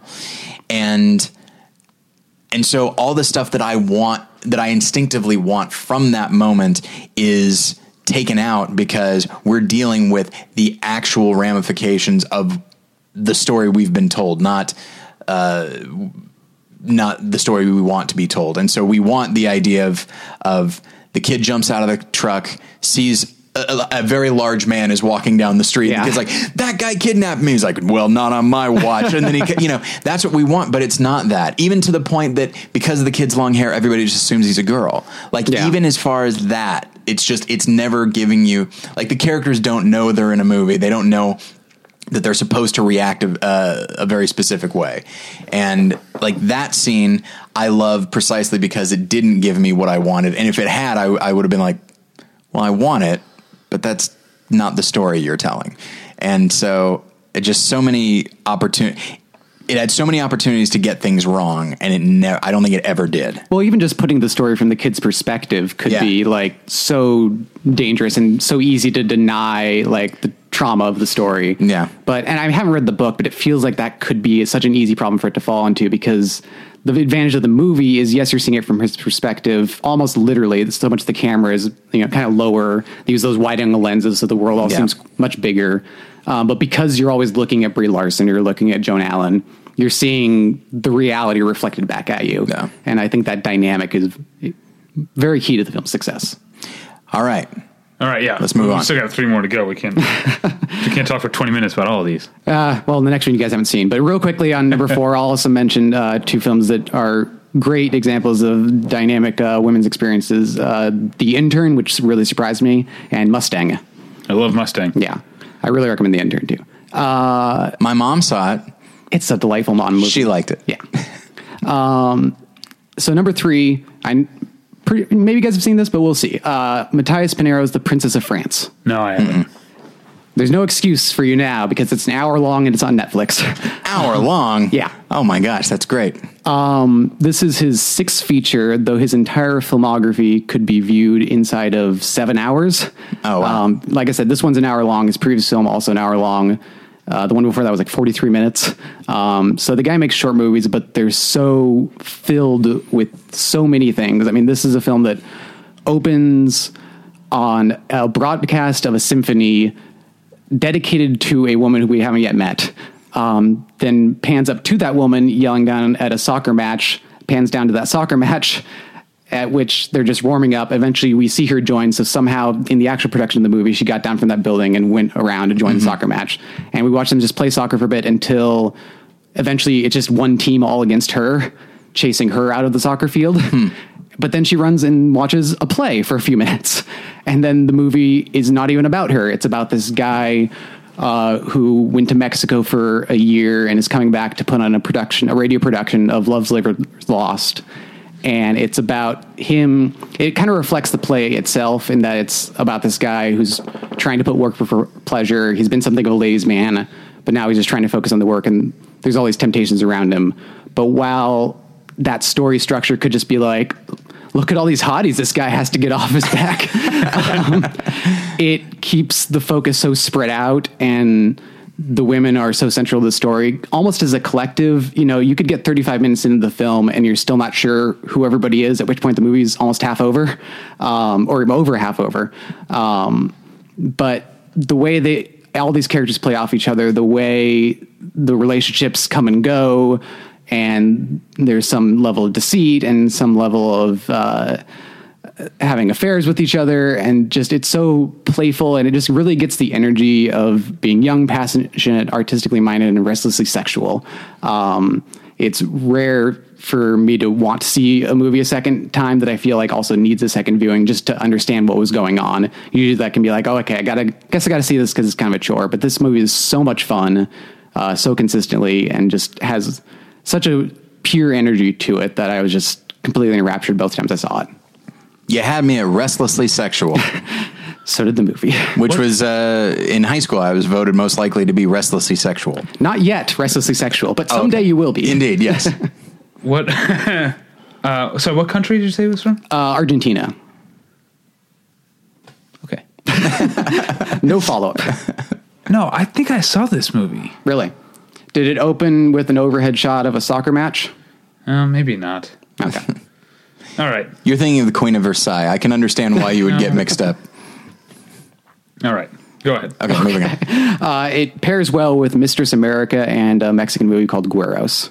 Gueros is available on Netflix. I really recommend people check it out. Number two. Ho Xiaoshen's The Assassin. Now you're talking my language. This movie is not talking most people's language because not only is it not in English, but it is very slow and impossible to understand. I've seen it twice. I'd love to see it a third time, and I really have no idea what goes on in it. Besides the central narrative. Yeah, it doesn't seem particularly... It's a pretty... The simple narrative, right? The central narrative, I think, is it's about this woman who's ordered an assassin who's ordered to kill a man who's her cousin and to whom she was once betrothed. Yeah. And so it's about her navigating the morality of her position and what she really wants, who she really is. You put it very well in your review in terms of figuring out your identity apart from, I think you said, like, who you're told you are. Okay. That sounds like me. I was hoping you would remember, but maybe not. But there's all these things. I mean, do you know who the woman in the mask is? Do you? No, I don't. No, yeah. There's all these details in the movie that I'm like, okay, I sure that can relate, but just because I don't understand it doesn't mean they're also not a lot of fun. At least that's, it has a certain entertainment value just in being so beautiful to look at, and the fights are super cool. Yeah. And just to watch the lead actress Shuqi just move across this world is super cool. And it's, it's a slow movie, but it can still be entertaining in its own way. Yeah, I guess you're right that it's, I feel like you're almost underselling it by saying it's fun to look at. I found it 100% entrancing to look at. Like, it's the kind of movie where... when it was over, you could have told me it was 4 hours long, or you could have told me it was 45 minutes. And either one I kind of would have bought, because I felt like I just went into some sort of weird chamber and was completely enveloped in this film for however long it took. Yeah. And, I guess it casts a spell. Yeah, for sure. In that way. Yeah. As we discussed on a past episode, I went through most of Ho Xiaoshen's films this year. And so this was a really wonderful way to cap off the year. And I'm really glad this is the first of his to get kind of mass U.S. distribution. I think it comes out on Blu-ray next month. So, yeah, it's a wonderful, amazing movie. Yeah, nominated for 2 BP awards, including Best Foreign Film and Best Director. That's more BPs than Oscars, so we got it right. Yeah. Exactly. I'll say this. I didn't see as many Ho Xiaoshen films as you did this year, but I did see The Puppet Master, which we talked about. We were there together. We didn't arrive together. We were at the same screening. We had fun in those chairs. Inside joke. And I remember talking about, I'm surprised at how populist and accessible The Puppet Master is. And now he gets this film that's with, like you're saying, his first like mass US release that is the opposite of populist and accessible. It has an accessible hook. Right. But you have to like, you couldn't just recommend this to your coworkers. Like it's martial arts movie. No, it's just funny. Have you ever seen the trailer for it? No. Because it definitely sells it like an action movie. And the distributor picked it up usually distributes those kind of like modern wuxia martial arts movies. Yeah. And so they bought this sight unseen. And so their press releases are like, this is a little different than what we normally put out, but it's still good. You guys should see it. I loved it. The douchebag behind me at the screening hated. Yeah, I remember you saying that. Yeah. I was mostly distracted I was sitting next to an older gentleman who was constantly just like ruffling his hands ever so slightly and just taking tiny sips of like some soda. Yeah, the movie's so quiet that you don't want to take a drink of water. I think my wife brought like a protein bar or like health bar type thing, and she tends to bring those to screenings and. As soon as there's a loud enough part, she'll just open it. And there was like, she went hungry. She could not open this thing. Well, good for her. Loudest part was the drive home. I assume. All right. Before you go on with mentions. Okay. The Princess of France, which I did not see. Okay. But it sounded so familiar to me. Yeah. I saw Matthias Pinero's last film, Viola. Yeah. That's why it sounded so familiar to me. I liked that. That's only about an hour long. Yeah, I need to revisit it. I remember the ending of that movie being like utterly amazing, and the rest of it I couldn't quite get with. But I'm really eager to revisit it. All right. Do you have honorable mentions for The Assassin? Yeah, Mission Impossible Rogue Nation. Another film, another beautiful film about a woman that navigating the morality of her position in life. Yeah, it's very interesting. It's odd that you say that's what it's about. Most people would say it is not, but she is Rebecca Ferguson, right? Yeah. She is kind of the breakout of that movie. Sorry, because I just tabulated the BPs, it's on my mind. And a lot of people submitted her for supporting actress. Oh, and then some people submitted her for lead. And it's, I feel like it's pretty rare for anybody other than Tom Cruise to come out of a Mission Impossible film being remembered, unless it's like Philip Seymour Hoffman as a villain. Yeah. You know, that's a different thing. They're competing for different types of spotlight. Exactly. And so for her to be sort of the breakout star and I would say a co-lead, I feel like is a testament to Christopher McQuarrie, and her performance. And it's interesting because, well, we know what to expect from Ethan Hunt. We don't know what to expect from this woman, and the fact that she's so torn on what to do makes her perpetually interesting. Yeah, and she's introduced as kind of like is she good guy or bad guy, right, kind of thing. But the film only plays with that so much. I think the performance is so much more captivating than just that simple doubt that we get at the beginning. Even I think that's dispelled fairly quickly. It's been a while since I've seen it. I've seen it twice. Yeah, it's dispelled to us. The question of, is she a good guy or bad guy, is dispelled. What is not is, well, she's a good person, but she's trapped. So what is she willing to do? Yeah, that's a good point. And that's a very different question. And that one remains for a good portion of the film. As it should. It's a much more interesting conflict. But yeah, I mean, just the moment she showed up on screen, I was just like, who? What? Where did she come from? Why don't we know about her? And yeah, I mean, she utterly captivated me throughout the entire movie, even though, I mean, you might say that's not what the movie's about, but to me, that central conflict was so strong and her presence was so powerful that. Well, she's kind of the only one with an arc. Yeah. You know, Ethan Hunt stopped having an arc in the third film. Yeah. And now it's just, how awesome can I be? Yeah. The answer, by the way, is still pretty awesome. Yeah. That pipe thing, when he is changing the pipe and he gets loose, like I saw a critic screening and people cheered at the end of it. Yeah. And people tend not to cheer during critic screenings. Depends on the movie. They can be pretty amped. Yeah. And so, but yeah, it's, listeners, if you haven't seen Mission Impossible Rogue Nation, you owe it to yourself to see it. And the world. Save the world. Oh, exactly. So that's me. Oh, yeah. You probably got did you get the screener from Paramount? Maybe. I don't remember if I got that screener. We got it via email, and they sent us like a code for a voodoo thing. Yeah. Okay. That's not the best way to watch that movie. You got to watch it on your TV screen if you can. You can watch it on your TV screen. Through voodoo? Computer on your TV screen. Well, I just have a Roku. Oh, okay. All right. That's right. I forget that. I have a smart Blu-ray player, but also I have this thing called an HDMI cable, so I can hook my laptop of my TV. The quality you lose. It depends on the streaming service, but some were great and some are kind of jittery and weird. And this one needs to be smooth.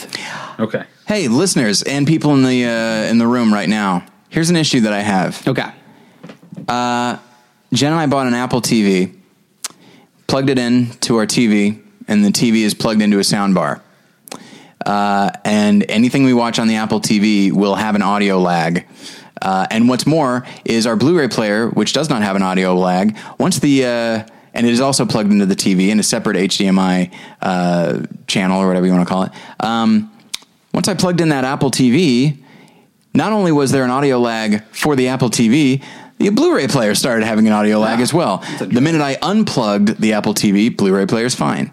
And so I've looked online.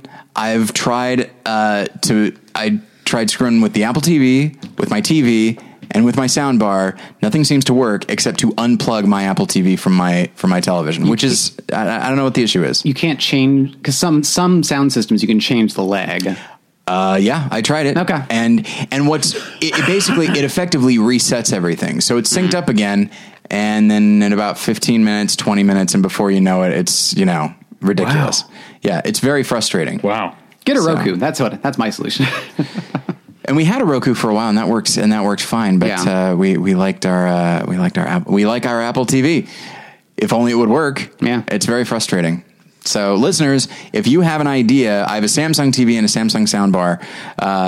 So if you have an idea of what might be the issue, Tyler@BattleshipPretension.com. I'm very angry. Well, that's why I'm a Sony man through and through, because I have a Sony TV, Sony soundbar, and a Sony Blu-ray player with, you know, Netflix and Hulu and Amazon and all that. Yeah. So I have no problems. It all works. I literally hit on once and everything comes on. You click on the movie once because you got to see it. Yeah. Got to see it twice. That's how I started my every day. Yeah. I watch once. It's like I get up at 3:30 in the morning. Watch once. And every day starts out is great. Yeah. But yeah. So sorry. How did we get on that? I forget. Yeah. Who the hell knows? Oh, well. Okay. Moving on. We were talking about watching Rogue Nation online. Oh, that's right. All right. Honorable mentions for Rogue Nation. That was the honorable mention. Oh, okay. That was an honorable mention for The Assassin. The Assassin, so, yeah. So Rogue Nation is not your number two film of the year. The Assassin is number two. But here's the thing. With all of these honorable mentions, you can basically just swap them out, right? That's the idea? There are some actually... That would be a tie, frankly. If we allowed ties, that would be a tie. Okay. Well, I'm so excited to find out what Scott's number one movie of the year is. Is it going to be... I don't know. I thought you were launching into a whole thing here. I'm trying to think of something that it like obviously wouldn't be, but then everything I think of was like, well, maybe it is. You never know. Yeah, it's hard to say. All right, so 99 Homes, I'm guessing, is your number one film of the year. I'll mention the honorable mention first, just so we can focus on the greatness of the actual first choice. Let's see if I can guess the number one. Oh, this will be fun. Yeah, but don't say it. Yeah, don't say it. Right. The honorable mention is 45 Years. And the reason it's tied to the number one is based off a perfection of... Oh, I thought it was because there's a number in the title and I was right about it being 99 Homes. No, just the perfection of the directorial choices that nevertheless don't stifle the human drama. Okay, well, I loved 45 Years. It's great. And I want to do a... sort of like the Slash Film cast does like the spoiler section at the end. Oh yeah. Like I want to talk about the end of 45 Years with everyone that I know who's seen it, because I loved it and my wife loved it, but we have completely like divergent interpretations of where that story is going once like after the movie. I go ends. Back and forth on that very subject constantly. Yeah. I really want to talk. I like talking to people about 45 Years. I got to see it so that you and I can talk about it and compare interpretations. Yeah. I have a theory as to what your number one is. Go. I think it's Carol. It is. All right. Yeah, as I mentioned in the AFI episode, this was a film that I needed to see a second time. And once I did, I was like, oh, now I understand everything about the world. I certainly love it for all the reasons people are saying. I think it's a great love story. I think it's impeccably directed, beautiful to look at. I think Rooney Mara's best performance to date is in it. Kate Blanchett is wonderful. Every supporting character feels like their own world. I've been especially attached to Jake Lacy of late in the movie, because he is completely clueless, but kind of beautifully so. And the film never feels like he has to be like the face of misogyny. He can just be like a little bit of a dunce in this regard, because he has no experience and has no reason to expect that this is where his relationship is going.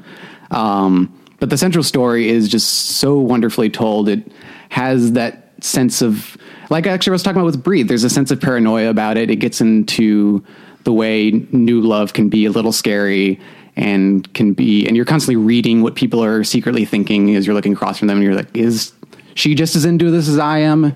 And it has just so many quiet moments of, that are moving in weird ways. The one that I attached to right away for some reason is the part where Carol's letter is being read in voiceover and Rooney Mara goes by the side of the road to throw up. I have no idea why, but that moment just like moves me to all ends.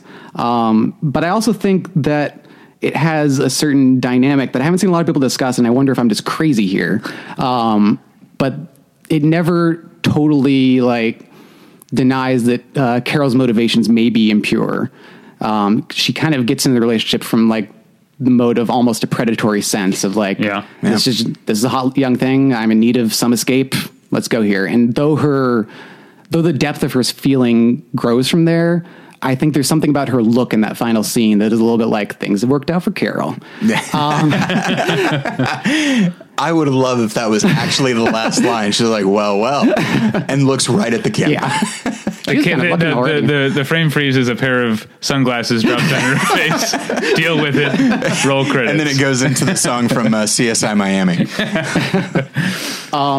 Does that rating jive with you guys at all? Do you see where I'm coming from? Yeah, and I actually want to watch it again with that in mind, because I remember, I mean, you talking, especially early on, you were saying, but like that when Carol takes Therese to lunch, it does feel like if this were an older man. Oh yeah. This would be an unsettling scene. Yeah. I mean, every one of their early interactions, Carol's constantly like, well, come to lunch with me, come to my house. And you're like, yeah. Plus Kate Blanchett just like has like she has like resting intense face. Yes. Where I feel like even like not even in the movie, just like when she's like watching, when she's on camera at the Golden Globes, I'm like, if Kate Blanchett were looking at me, I would be half convinced she was plotting my murder.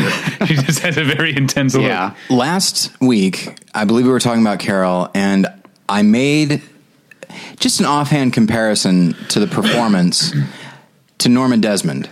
Mm-hmm. Since saying that, I've realized, well, it's more than just the performance.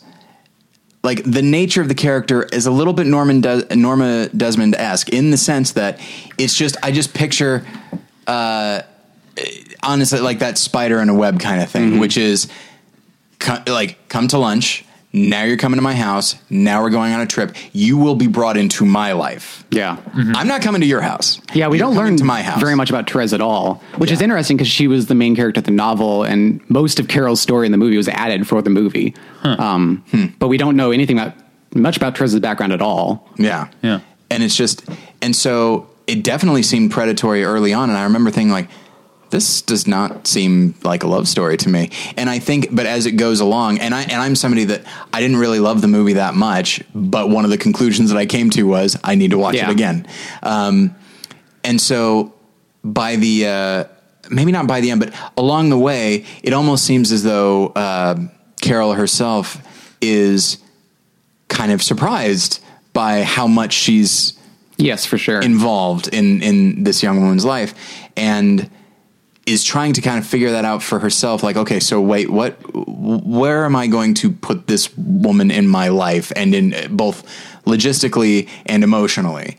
And I feel like that's the real beauty of Kate Blanchett's performance, which I actually did not submit for the BPs, but I did submit Rooney Mara, who I thought also did a really wonderful job. But there is something special about Kate Blanchett's performance. I wonder if a lot of people are focusing so much on like the way that what she does with her voice and the way she carries herself. But I think underneath she's in complete control. And then I think there's a certain degree of fear, in Carol, where it's just like, oh, this was not the plan. And like you said, the idea of falling in love and the idea of like, this was not the plan. And now I can't get this person out of my head. Well, even the way she asks Therese to live with her, she's like, but I don't suppose you would want to do that.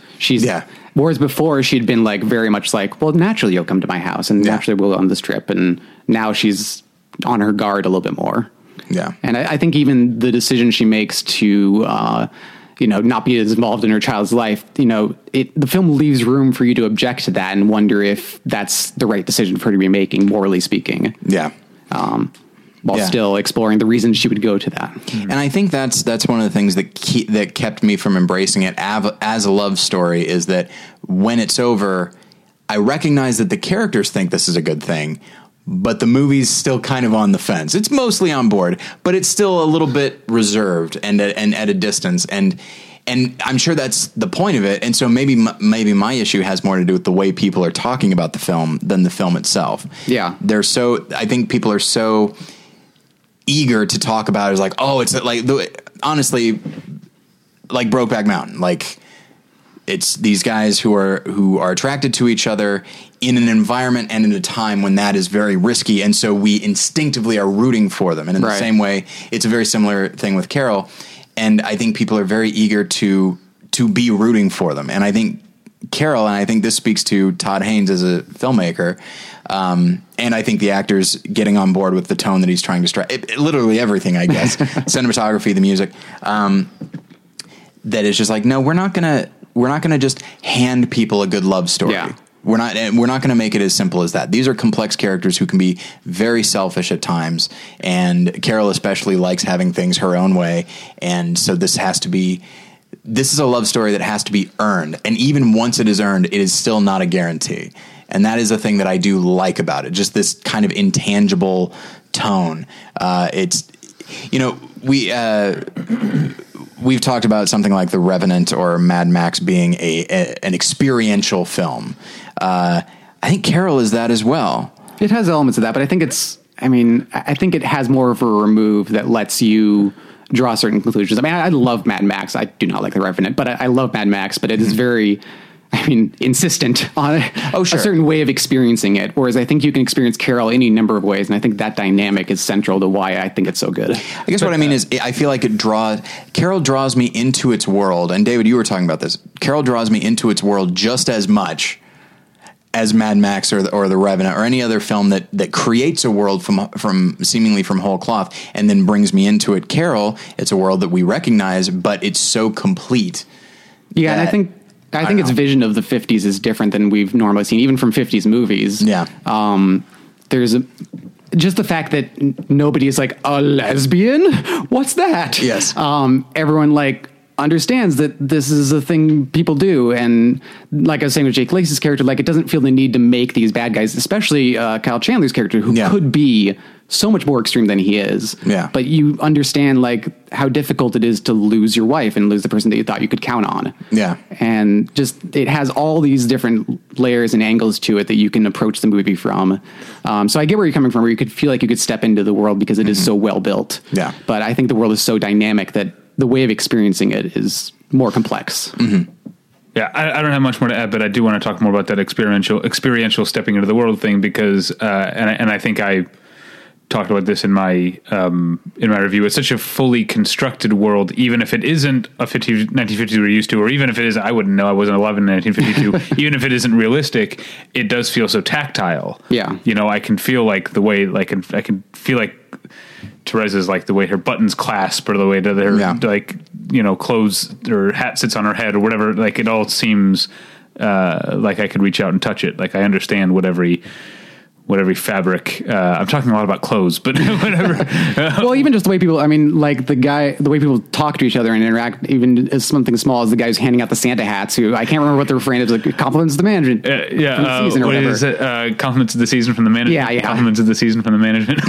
I love that. There's something that's robotic about it, but also kind of I got to get through the day, you know, there's all these little touches that kind of add to the world. And there's also, that's an outdated phrasing, compliments of the season. We don't say that anymore. Yeah. But that is and then I did enjoy the salesman who turns out to be something more, played by the Riddler. But it just the role that he plays. That's the thing. There's also this strange element that is very melodramatic, and I don't mean that in a negative way.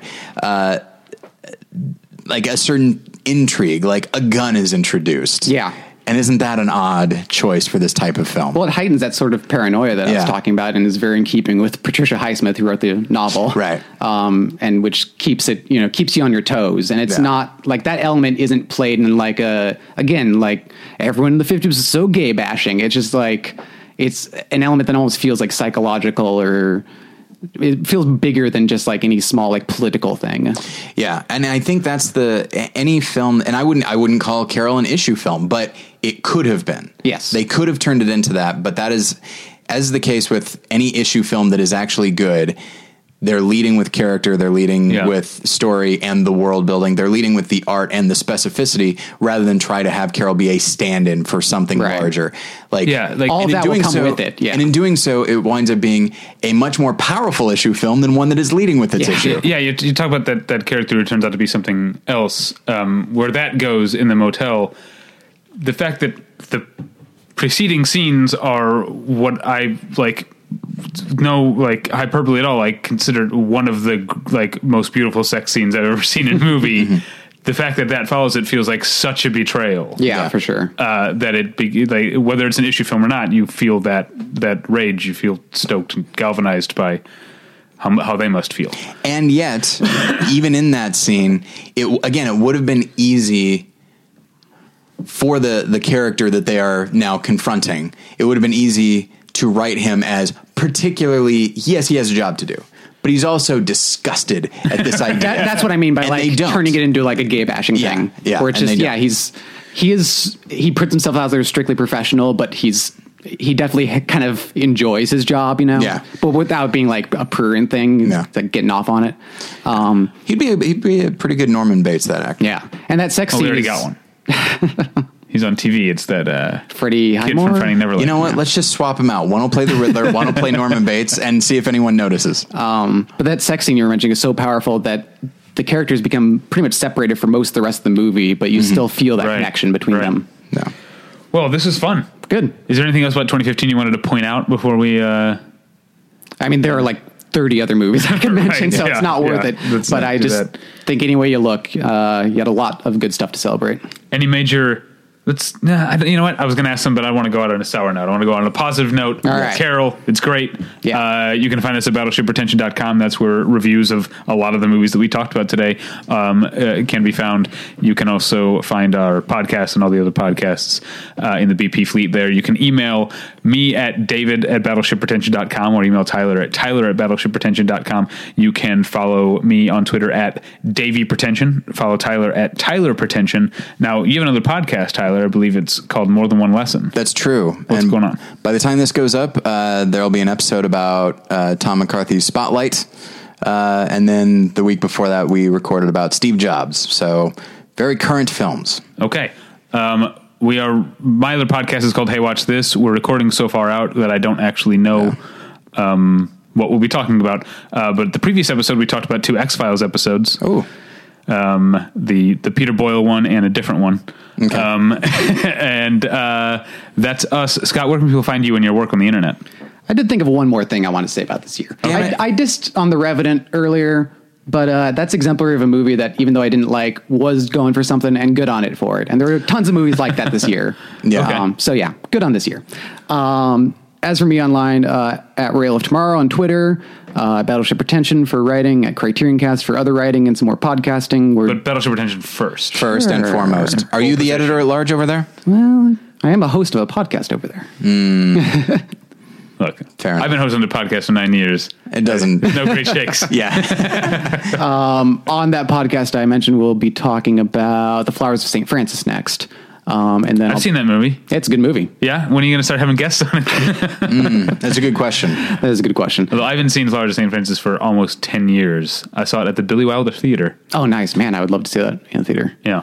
What was I going to say? Oh yeah. I'm also covering Sundance for Criterion Cast, where we'll all be going and bunking together, which I'm sure won't cause any friction at all. Yeah. Well, I forgot about that part of it. My girlfriend said she wants just a live feed of just the breakdown of society that takes place within those walls. Tyler and I lived together and we never once had any arguments. Not at all. Oh, man. I want to tell stories. We've told stories. Have I told the story when you called me a son of a bitch? Yes. Okay. Did we tell the story about when you threw a popcorn bowl across the room? You have. Yeah. In an argument over Memento and Mulholland Drive. Getting Independent Spirit Award nominations. Yeah, that was what we were arguing about. Yeah, and I threw a bowl about 5 minutes before people were supposed to show up to our house. That's right. Yeah. Oh my gosh. Yeah, I good like time. That. Yeah, these. I wish we had some more stories where you look bad, but they don't exist. Yeah. Like when you called me a son of a bitch, I had it coming. All right. Well, you know, I'm a very reasoned, moderate person. Sure. Yeah. You know. That was definitely. True. All right. Thanks, Scott. Thanks everyone for listening. We'll get you next time. Bye.